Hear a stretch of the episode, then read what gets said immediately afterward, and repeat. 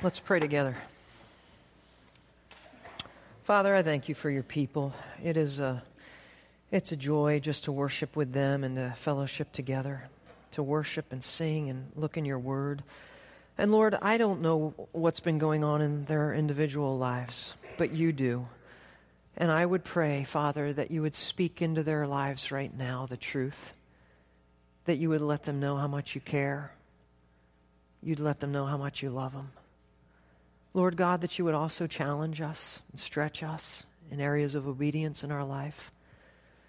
And Lord, I, pr- I pray that you would grant me your favor and liberty as I preach. I, I pray, Lord, that I can, again, just wrap my arms around your people and let them into my life and share with them and encourage them, and that you'd grant me physical strength and spiritual leading. And Lord, that it would just be a, a good time in your house together as your children. And for any who do not know you, I, I do pray today would be the day of salvation, Lord, that they would place their faith in you. And we just ask for your blessing now on the rest of this service in Jesus' name. Amen. I have a dad um, who is very, very generous. He has always been very generous, and his generosity simply astounds me at times. Um, he has blessed my family and many other families uh, in, in many ways.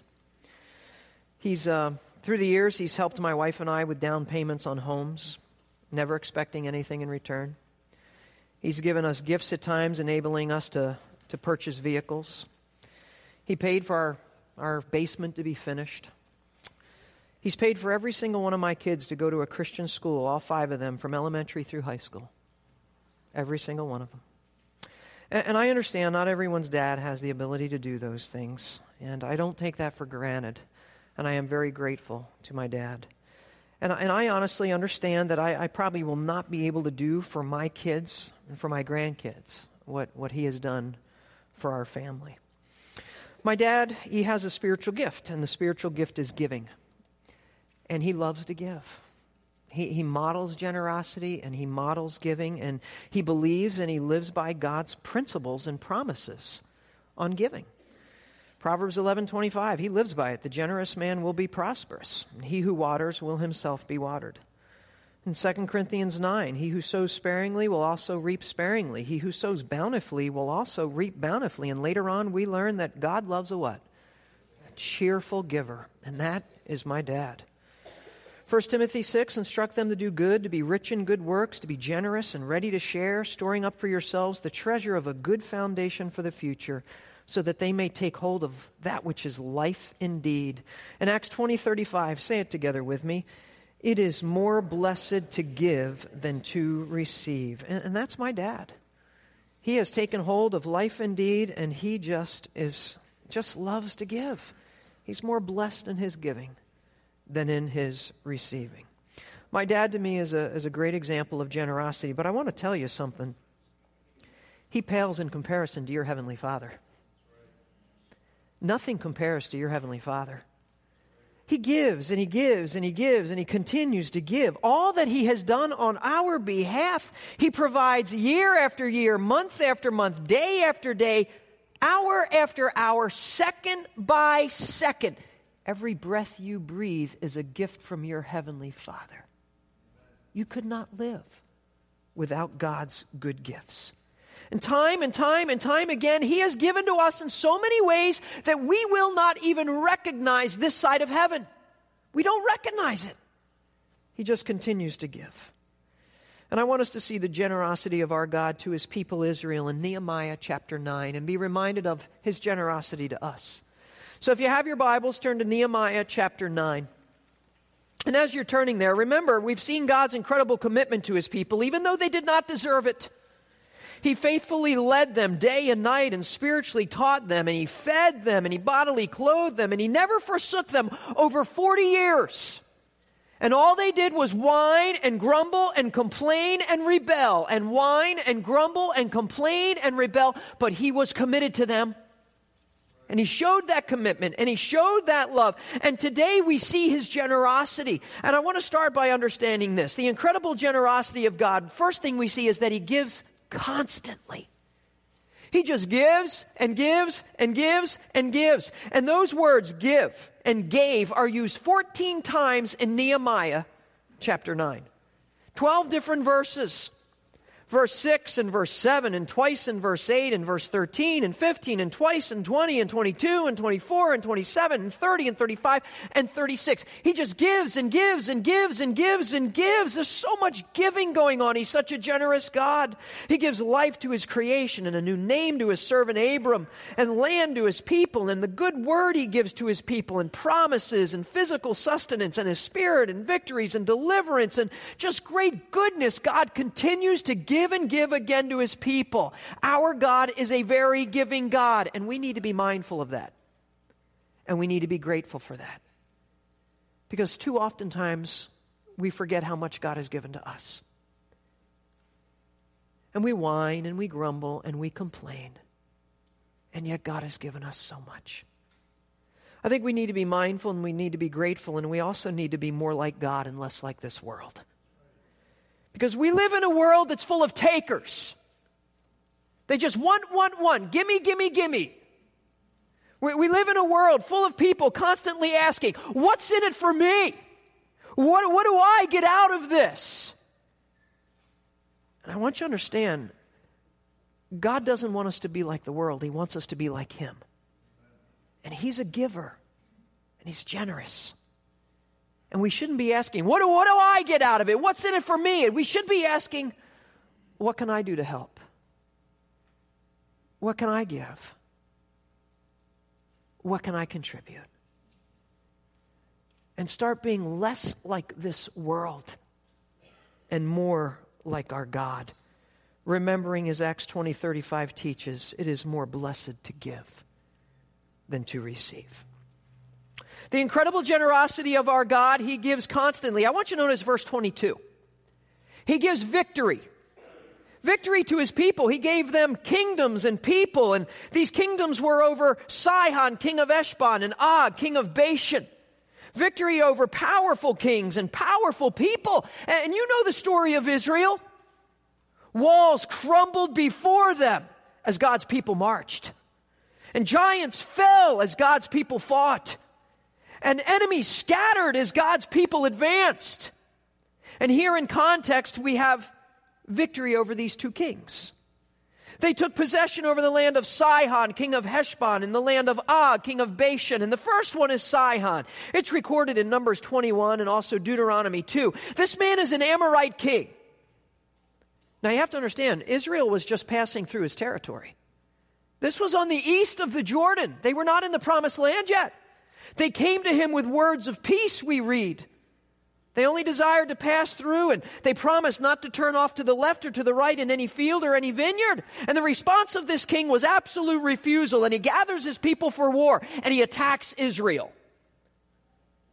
And that was the worst decision and last decision he ever made, for he lost his life and lost his land. Another king, Og, king of Bashan, recorded in Numbers 21 and Deuteronomy 3. He's a slow learner. He didn't learn from the king up the road, Sihon, and he doesn't fare any better. And he declares war on Israel. He picks a fight with God's people, and he is completely destroyed, obliterated, and loses his life and loses his land as well.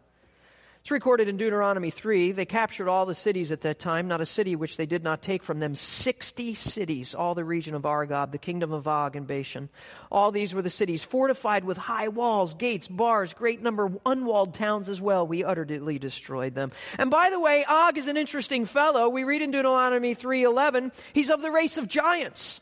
His bedstead was of iron bedstead, and it is in Rabbah of sons of Ammon. Its length was nine cubits, its width four cubits by ordinary cubit. His bed was thirteen and a half foot long by six foot wide. He's a big man. The Bulls could use this guy, just to let you know. Most commentators place him at 11 to 12 feet tall. This is a huge monstrosity of a man. So you have Sihon picking a fight with God's people, and you have Og picking a fight with God's people, and there's some important lessons we learn. If you pick a fight with God's people, you pick a fight with God. If you pick a fight with God's people, you pick a fight with God, and God doesn't lose fights. Exodus 15:3 tells us the Lord is a warrior, the Lord is his name. He's no pushover. Zephaniah 3:17 The Lord your God is in your midst, a victorious warrior. He doesn't lose. He wins every single time. God fights on behalf of his people. Moses had to remind the people of God this in Exodus 14. Don't fear. Stand by and see the salvation of the Lord, which he will accomplish for you today. The Lord will fight for you while you keep silent. You know what he says? Sometimes you just need to keep your big mouth shut and let God fight for you. Some of you think you got to do all the fighting and you gab, gab, gab and talk, talk, talk and dad, gab, gab and talk, talk, talk. And God is saying, why don't you just shut up and let me fight for you? Sometimes we need to remember Deuteronomy 129. As the people were going into the land and there were giants in the land, some of you have giant problems. And he says, Don't be shocked nor fear them. The Lord your God goes before you, and he himself will fight on your behalf. Giant problems are nothing for a giant God. They're preparing to cross the Jordan, Deuteronomy 3:22. Do not fear them, the Lord your God is the one fighting for you. Reminded again. Ne- Nehemiah in this book, chapter 420, they're working on the wall. Whatever place you hear the sound of the trumpet, rally to us there. Our God will fight for us. Over and over and over, the people of God need to be reminded. God fights for you. God fights for you. God always leads us to victory. 2 Corinthians 2:14. Thanks be to God who always leads us in triumph in Christ. We have an incredible generous God. He gives constantly. He gives victory. And he gives his people territory. Verse 22 and then part of 23 and 24. says you allotted them a boundary. They took possession of the land of Sihon, the land of Og. Verse 23, you brought them into the land. Verse 24, their sons entered and possessed the land. You subdued before the inhabitants of the land, the peoples of the land. The land was a big deal then. The land of Israel is a big deal now. He gives them territory, and God gave them the promised land. This is what He promised to Abraham in Genesis 13. He told Abram, Lift up your eyes, look from the place where you are, look northward, look southward, eastward, westward. For all the land which you see, I will give it to you and to your descendants forever.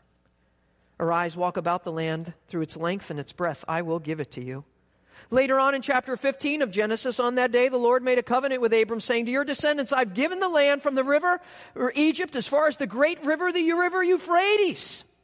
Genesis 17, 8, it's re- he's reminded again, I'll give you to you and to your descendants after you the land of your sojourning, all the land of Canaan for an everlasting possession, and I will be their God.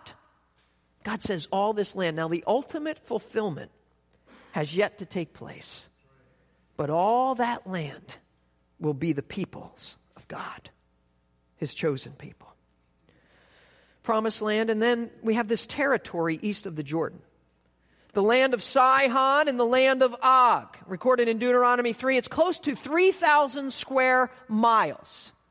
Here's a map the east side of the Jordan. That red dotted line shows you the significant amount of land that the children of God were given by God. It's roughly the size of the state of Delaware, just to give you some perspective. Or to bring it closer to home, it's the size of Cook, Will, Kendall, and DuPage counties combined. It's 3,000 square miles. Now, what's interesting here, it was promised land, but the promise was delayed by 40 years. Verse 23, the second half. You brought them into the land. Now, God did his part. God always does his part. Give credit to whom credit is due. God brought them into the land. God gave you what you have. God brought you to where you are. That job you have is because of God's grace. Those children you have are a gift from God. The talent you've been given is a gift from God. Don't take credit for what God has given you. Give him the credit. He brings them there, but the promise is delayed for 40 years. It says, You brought them to the land which you had told their fathers to enter and possess. Don't miss this. Their fathers had the opportunity to believe and could have entered in. Their fathers had the opportunity to obey and could have enjoyed victory. Disbelief and disobedience forfeit the blessings of God. Disbelief and disobedience forfeit the blessings of God. And these were blessings reserved for them that someone else gets. God has blessings reserved for you, and someone else is going to get them because you continue to disobey and because you continue to disbelieve. I just want you to understand that. These guys missed the blessing because of their disobedience. Their children got it, they didn't. They missed the blessing because of their disbelief. Aren't you tired of missing the blessings of God because of your disobedience? Aren't you tired of missing the blessings because of your disbelief? When are you finally going to say, God, I'm going to trust you? And God, I'm going to obey you. You know the area of your life. He's revealed it to you in your soul and in your mind. And God is saying, someone else is going to get the blessings because you won't change. In your stubbornness and in your arrogance, you're refusing to change. Won't you let God give you his blessings? Won't you just start to believe him and trust him? Won't you just obey him finally? And say, God, it's time. I want to obey you. I want to believe you. Don't die in the wilderness when you can move into the promised land. It makes no sense for you to die out in the wilderness when God has the promised land for you. It's incredible generosity, don't miss it. He gives constantly, and he gives victory, and he gives territory. In verse 23, he gives posterity. That's family, children. Look at verse 23. You made their sons numerous as the stars of heaven. That's exactly what God had promised Abraham. Genesis 13, 16. I'll make your descendants like the dust of the earth, if anyone can number that. Genesis 15, 5. Took them outside. Look at the heavens. Count the stars if you're able. So shall your descendants be. Genesis 22. I'm going to greatly bless you and multiply you. Your seed will be like the stars of heaven and as the sand which is at the seashore. He says, I'm going to make you so numerous, it'll be like the dust, it'll be like the stars, it'll be like the sand at the beach. And boy, was there a population explosion. Jacob and his 12 sons would enter Egypt as 70 people. And they would meet up with Joseph there. Genesis 46, verse 27 tells us there were 70. Exodus 1 5 tells us they were 70 in number. 400, 430 years would pass. Exodus 12 41. 430 years at the very day. All the hosts of the Lord went out of the land of Egypt. They're in there, in Egypt.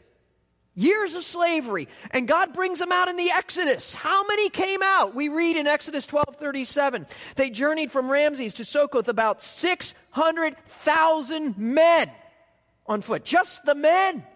Not including the babies and the children and the women. More exact number, Numbers 232, 603,550,000 men.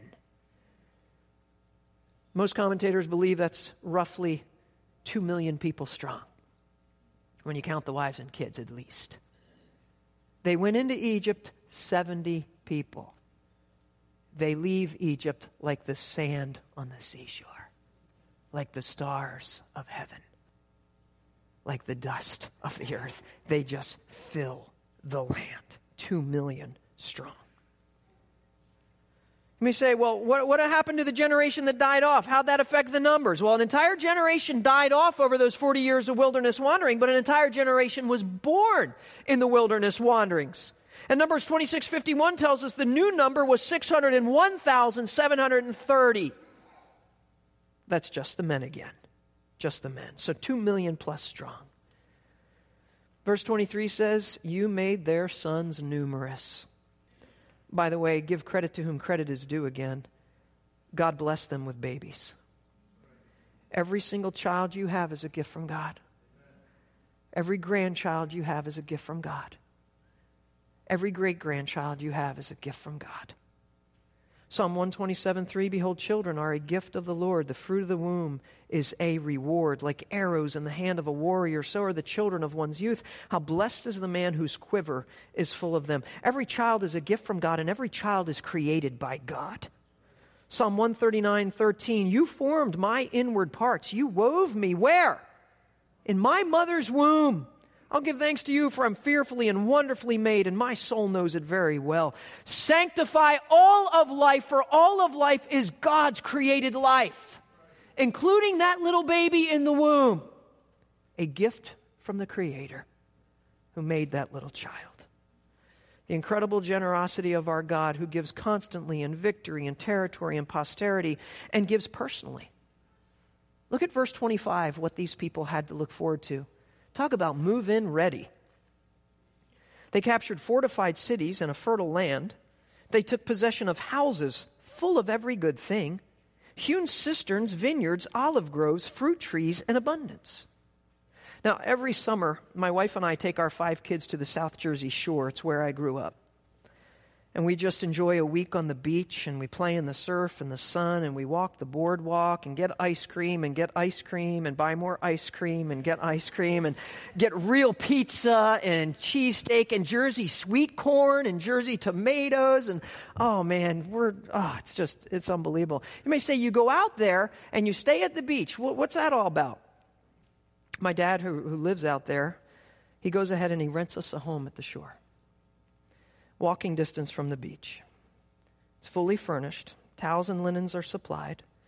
And then on top of that, my dad goes shopping and he stocks the refrigerator and he stocks the pantry for us. So that when we pull up, all we have to do is get out and go into the house.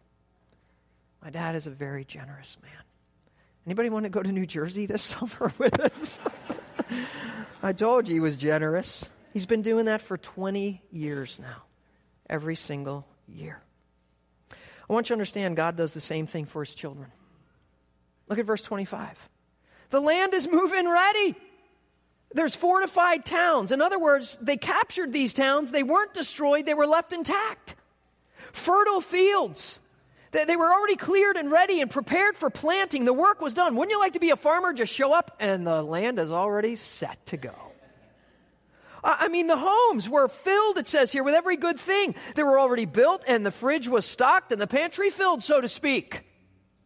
There were cisterns. These were reservoirs of tanks that collected rainwater, sometimes dug in the courtyard, sometimes hewn out of rocks. They were, they were prized sources of water. In other words, the plumbing was already all hooked up. God just saved them so much time and so much effort and so much work.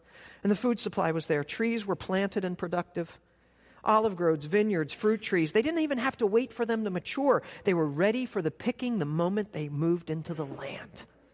That was the goodness of their God. And by the way, that's the goodness of our God. Some of you struggle with worry, how you're going to make ends meet, how you're going to make it. You struggle with God's provision. And you need to be reminded how good your God is. He will take care of every single one of your needs. And don't you forget it. Luke chapter 12. I want you to read this passage with me. Everyone, read this. For this reason, I say to you, do not worry about your life as to what you will eat, nor for your body as to what you will put on. For life is more than food, and the body more than clothing. Just consider the ravens, for they neither sow nor reap. They have no storeroom for bar- nor barn, and yet God feeds them. How much more valuable you are than the birds! And which of you, by worrying, can add a single hour to his lifespan? That's a good question. Is that making you live a little bit longer worrying? Don't think so. If then you cannot do even a very little thing, why do you worry about other matters? And then later in the passage, but your Father knows that you need these things, but seek first His kingdom and these things will be added to you. Do not be afraid, little flock, for your Father has chosen gladly to give you the kingdom. He says there's only one thing you need to be concerned about, and that's seeking my kingdom. Start seeking the kingdom of God. Start expanding the kingdom of God. See, see, a lot of us have been too worried about our own little kingdoms. No wonder you're worried, because your kingdom is piddly nothing. And God says, when you start focusing on my kingdom, my will, my righteousness, and aligning your life with me, you got nothing to worry about. And if you don't do that, you got everything to worry about. He says, You just seek my kingdom, and you have nothing to worry about. Nothing at all. He, he says, Because I've chosen you to give you the kingdom. He says, You're my child. I love you. I care for you. I sent my son to die on the cross for your sins. I've proven my love for you. God will provide all of your needs. Philippians 4:19. Let's say it together. And my God will supply all your needs according to his riches in glory in Christ Jesus. You have nothing to worry about. Nothing. The generosity of God who gives constantly in victory and territory and posterity and personally, and he gives abundantly. Look at the end of this one verse here. So they ate, were filled, and grew fat, and reveled in your great goodness. It's kind of a summary statement. They were filled and they were fat. No, they weren't Americans. Understand? And doesn't have anything to do with gluttonous and being overweight. It means satisfied and fully nourished. It means they lacked nothing, is what it means. They reveled in the great goodness of God. Now, reveled, here's a fancy word for you, phrase, is a hapax legomenon. So, what? A hapax legomenon means it's used only one time and one time only, the word reveled in Scripture. It's the only use. They reveled in the great goodness of God. They enjoyed sustenance and satisfaction. I kind of look at it like a Thanksgiving Day, but every day. You know, on Thanksgiving Day, you just you feast and you spend time with family and friends and you're just amazed and you're grateful and filled with gratitude that day. That's what it was like. They moved into the land and they were overwhelmed with the generosity of their God and, and, the abundant provisions, and they just feasted on the favor of their generous, gracious, good God. Truly, we read in John 10:10, 10, 10, I came that they might have life and what? And might have it abundantly. The incredible generosity of our God. He gives constantly in victory, territory, posterity, he gives personally, and He gives abundantly. Just don't stay out in the wilderness, or you miss it all. Believe and obey. Believe and obey. Let's pray.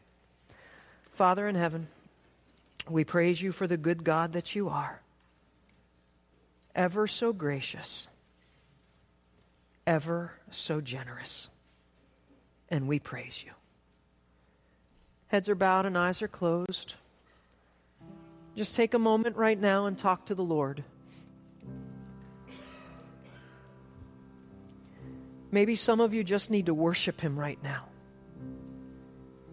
just give him praise for the job that you have, and the wife that you have, and the husband that you have, and the children that you have, the health that you have. Just give him praise for the home that you have. Give him praise. Be grateful for all that he has provided.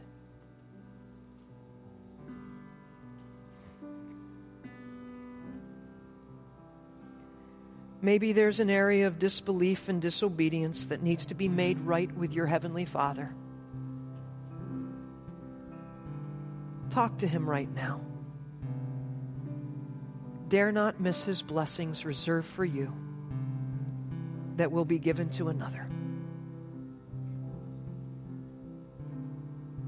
Confess any areas of disobedience. or disbelief, lack of trust.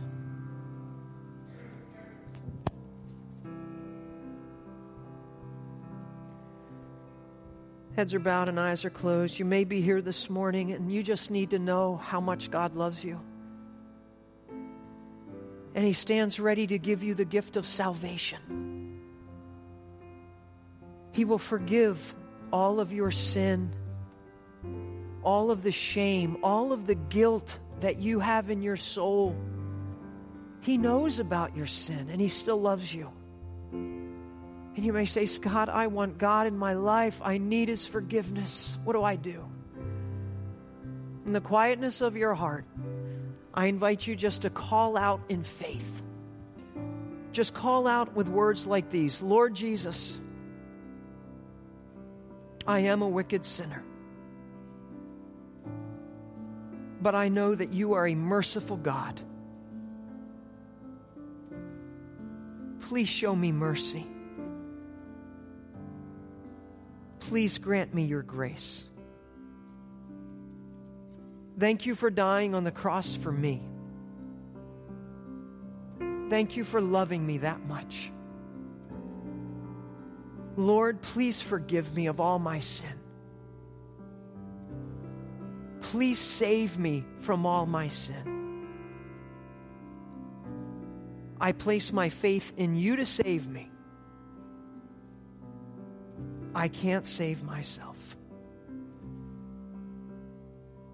Save me and forgive me, I pray. In Jesus' name, amen. If you've called out to the Lord tonight, we would just love to talk to you about that decision and just encourage you in a relationship with Christ. And uh,